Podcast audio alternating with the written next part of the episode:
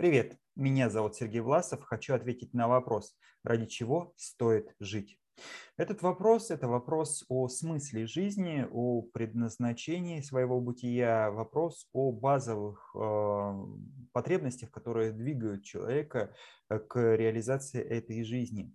И э, я не так давно отвечал на похожий вопрос, хочу просто его процитировать в основу моего понимания, ради чего стоит жить, а, положена пирамида потребностей Абрахама Маслоу. И есть три основных уровня, которые в последней упрощенной модели существуют.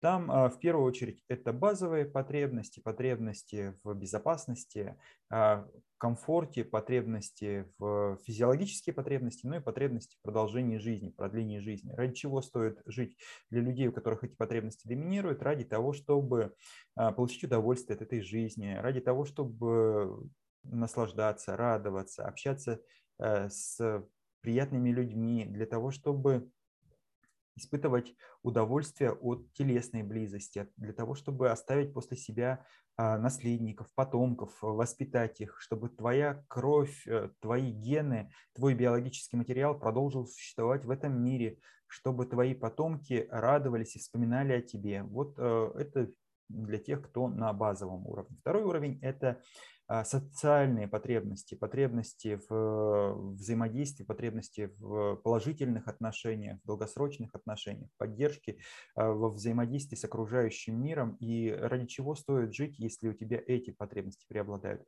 Для того, чтобы сделать этот мир лучше, для того, чтобы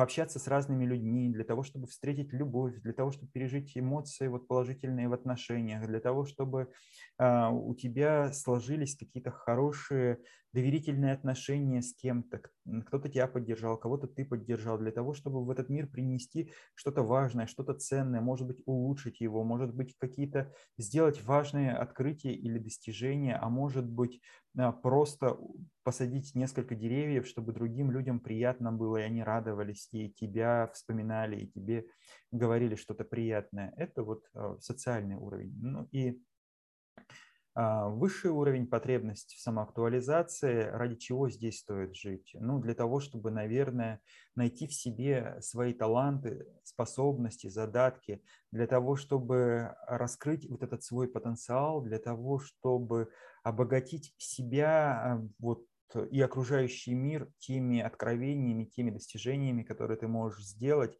А, возможно, создать какое-то великое произведение, попробовать написать книгу или э, музыкальное произведение, или нарисовать картину.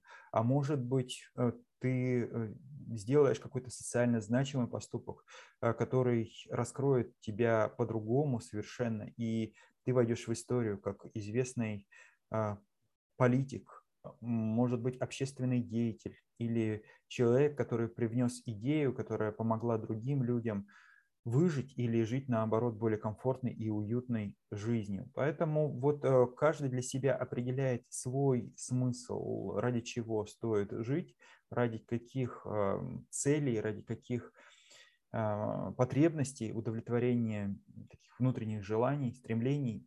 И здесь важно определиться самому. И я рекомендую начать с книги Виктора Франкла «Скажи жизни да». Вот э, это опыт заключенного в концлагере, где он как раз отвечает на этот вопрос, ради чего стоит жить, когда жить очень тяжело или невозможно. С вами был Сергей Власов. Э, буду рад вашим откликам, комментариям. Пишите, буду с удовольствием отвечать.